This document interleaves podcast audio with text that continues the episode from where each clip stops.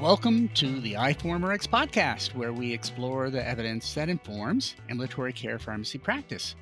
My name is Stuart Haines, and I'm the host of the iForumRx podcast. Major depressive disorder is among the most common chronic diseases seen in practice today, with approximately 8% of adults in the United States reporting they suffer from depression, and more than 10% of women report suffering from depression. While selective serotonin reuptake inhibitors remain the first line treatment option, they take several weeks to work, and many patients don't have an adequate response. And there are several other options available out there, but most are slow to work, and many have undesirable adverse effects.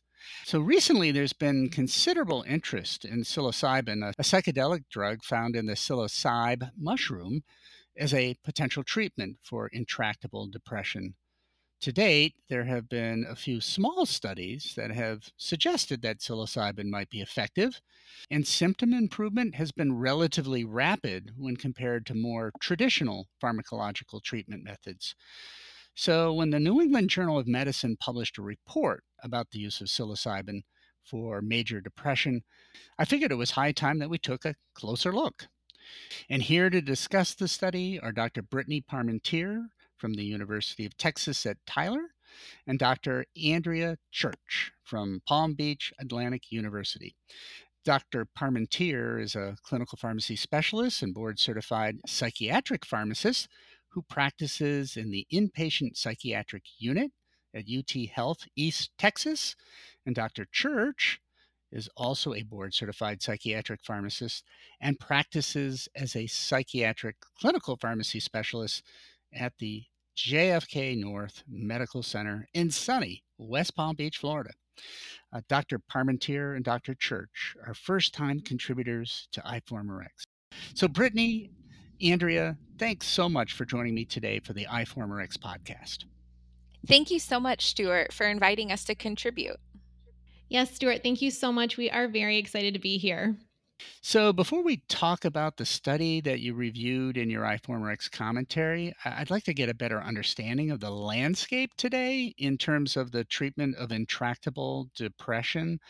I know that pharmacotherapy, and particularly the use of SSRIs and SNRIs, remain the mainstay of treatment, but Many patients don't have an adequate response, and some patients require more than one medication. And as I mentioned in my introduction, it often takes several days, even weeks, for a patient to have a discernible response. So, for a patient who's acutely depressed, this can delay the response. This long delay in the response is obviously not ideal. And if they require hospitalization, it can extend the length of stay. So, what are some of the current recommendations in terms of treating someone who is acutely depressed or for those who don't have an adequate response to more traditional approaches? When a person is acutely depressed, the first thing psychiatrists or other physicians will do is determine the severity of depression. Depending on the severity, we will treat with psychotherapy and or pharmacotherapy. If the patient's on a medication, we'll just adjust the regimen, but we'll discuss that in a minute.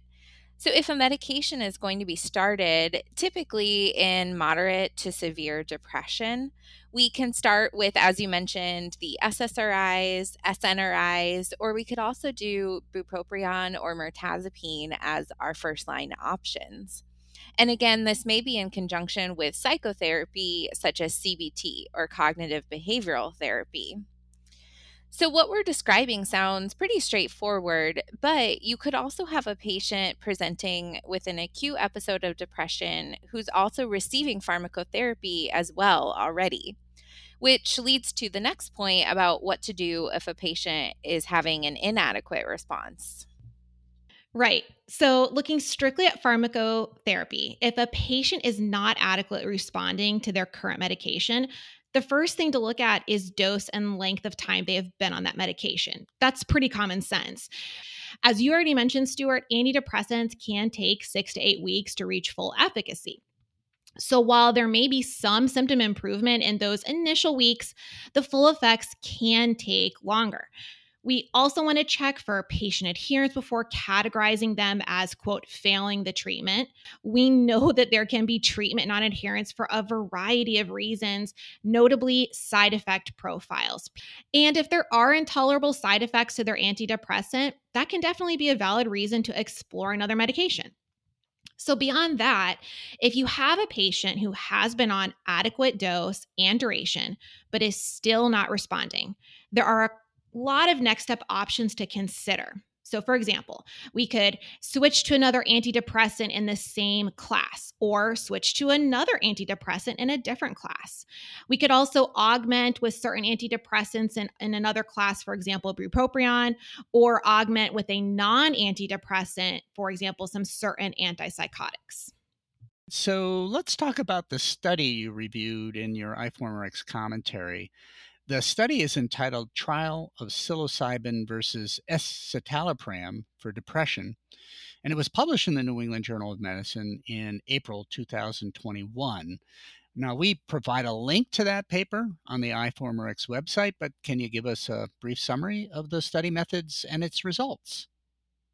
In this study, there were 59 individuals with moderate to severe depression who were enrolled, and 29 of those were randomized to the escitalopram arm and 30 to the psilocybin arm. The participants were blinded to their treatment. This study was six weeks in length and included two psilocybin dosing days.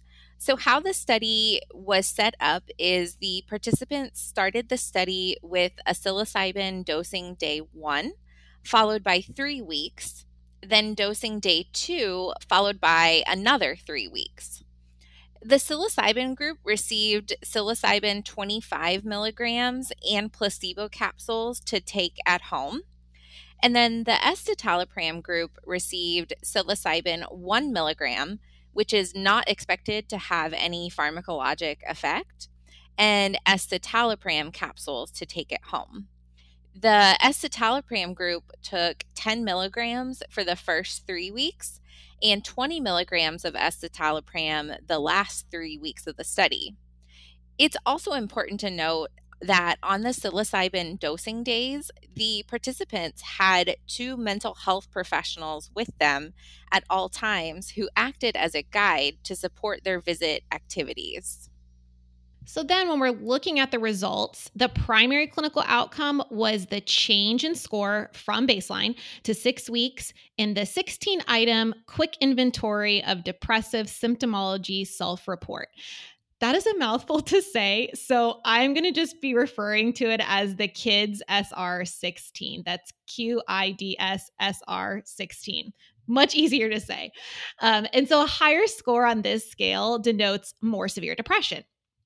There was a mean change from baseline to week six in the QIDS SR16 score, where the psilocybin group dropped eight points and the escitalopram group dropped six points but there was no statistically significant difference in the primary outcome between these two treatment arms. The two most commonly reported adverse drug events were headache and nausea, but no serious adverse drug events occurred. And furthermore, there were no psychiatric adverse drug events such as visual perceptual changes or symptoms of psychosis reported. So, obviously, this is a pretty small study, and I don't think we have enough evidence to support the actual use of psilocybin in routine clinical practice just yet. Nonetheless, there are some obvious strengths to the study, including the fact that it was not a placebo controlled trial, but rather the investigators actually used an active comparator, which I think is a strength. What do you perceive to be the strengths, weaknesses, and limitations of the study? Are there any of the results that particularly mm-hmm. show promise to you? Anything particularly concerning? Yeah, that's a really good point, Stuart. So, as you mentioned, a strength of the study is that psilocybin was compared to an active first line medication, which was escitalopram, to see how it performs against this current standard of care. Another strength is that participants were being directly observed by a clinician which they called a psychotherapy guide, for four to six hours when they received the psilocybin. And that was to ensure safety, tolerability, and provide support during their psilocybin dosing. We do discuss a number of limitations in the commentary, but we have a couple that we want to highlight here. One of the most significant weaknesses of this trial is that the trial was too short at only six weeks. As we've mentioned earlier, it can take up to two months to see full efficacy of an antidepressant.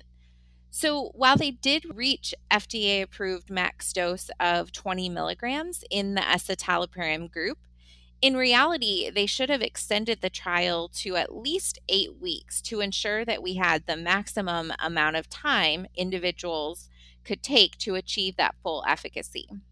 And as Brittany just mentioned, right, there were 59 patients, and this was only a phase two trial. So we know that a phase three trial with larger enrollment is definitely going to be needed before we can extrapolate and apply this to our clinical practice.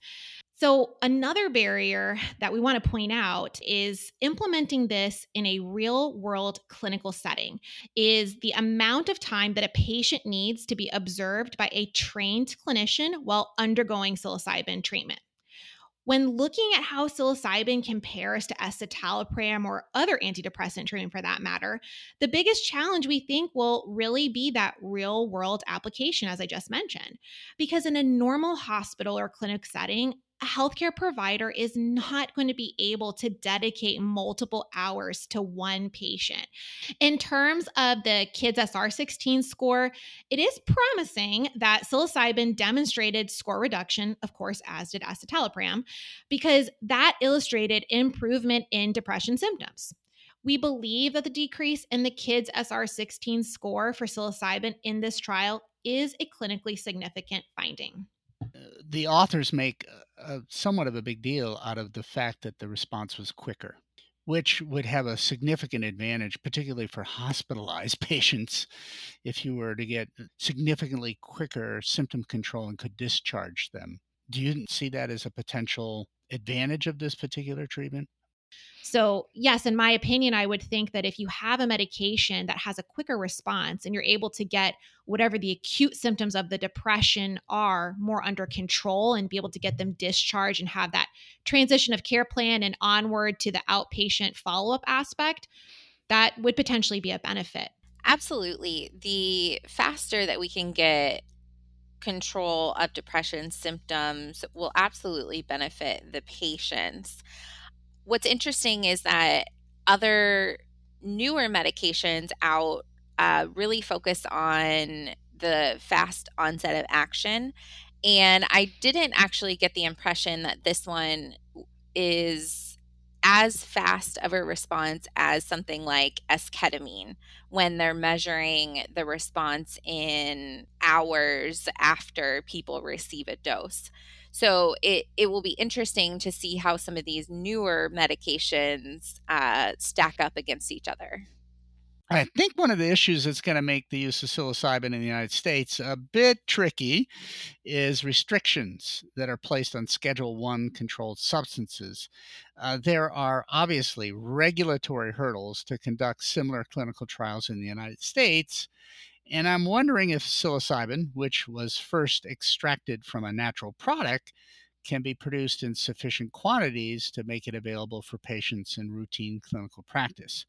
Can you talk through with us some of the unique issues that this drug will likely face if it is ever considered as a therapeutic entity in the United States? Yes, you bring up some very good points. So, as you mentioned, psilocybin is currently a Schedule 1 drug, which means it has no therapeutic benefit. So, if psilocybin was approved to treat depression, it would move to a different scheduled class, but we do think it would continue to be scheduled medication for sure, because there will be potential for abuse and misuse. We also believe that the FDA oversight will be really important because we think there will be very strict criteria attached to its use in clinical practice. So, for example, first and foremost, implementation of a REMS program, similar to what we've seen with esketamine, could be put in place in order to ensure its safety and to directly monitor the patients during administration. We do not foresee this being a take home therapy. And you bring up a really good point, Stuart, about the ability to produce this in sufficient quantities. We do think it's possible that psilocybin could be produced in sufficient quantities, but if they discover barriers to plant extraction, could a synthetic form later be explored? We think in these early stages of research, when there are honestly more questions than answers, anything is possible. The last thing that we want to add is that we believe that certain patients will be interested in psilocybin treatment and others simply will not be.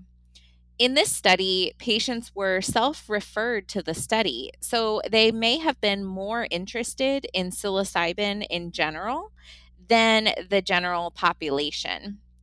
There is still a bit of stigma around psychedelics even though this is a re emerging field of research. Both of us frequently have patients who state that they would prefer to be on what they consider a natural drug for mental health conditions. A good example of this is medical marijuana and CBD use, which is marketed as natural treatment options psilocybin might fall into the same category, especially if it has a more favorable side effect profile. Again, phase three studies will give us more of the answers that we need to move forward. Well, Andria, Brittany, I want to thank you both for joining me today and, and writing the commentary about the use of psilocybin for the treatment of major depressive disorder. I think it's clear from your comments that you believe that there is some potential here, but there are lots of barriers to using this particular product. And it'll be a long time before this product actually comes to market, if it ever comes to market. Well, Tell us what you think. Only iForumRx members can leave comments and use the interactive features on the site. Any health professional can become a member of iForumRx, so sign up today.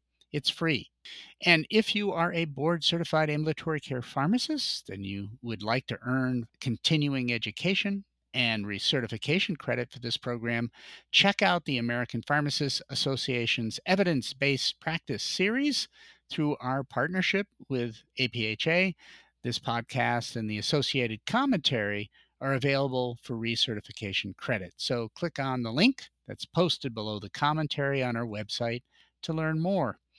And lastly, I want to say a thank you to Melissa Palmer and Jordan Cooler, who maintain the iForumRx Substance Use Disorder Clinical Trial and Practice Guideline page. Melissa and Jordan recently updated the resource page to include information about preconception counseling for women who have a substance use disorder, as well as the impact of COVID 19 on substance use disorder. So, if you haven't checked out our resource pages lately, and particularly the substance use disorders page, I encourage you to do so. You need to be a member of iForumRx to view our resource pages, so be sure to sign in every time you visit. And again, my thanks to Melissa and Jordan for being authors, reviewers, and resource page managers. You're awesome. And until next time, this is Stuart Haines, editor in chief of iForumRx, signing off.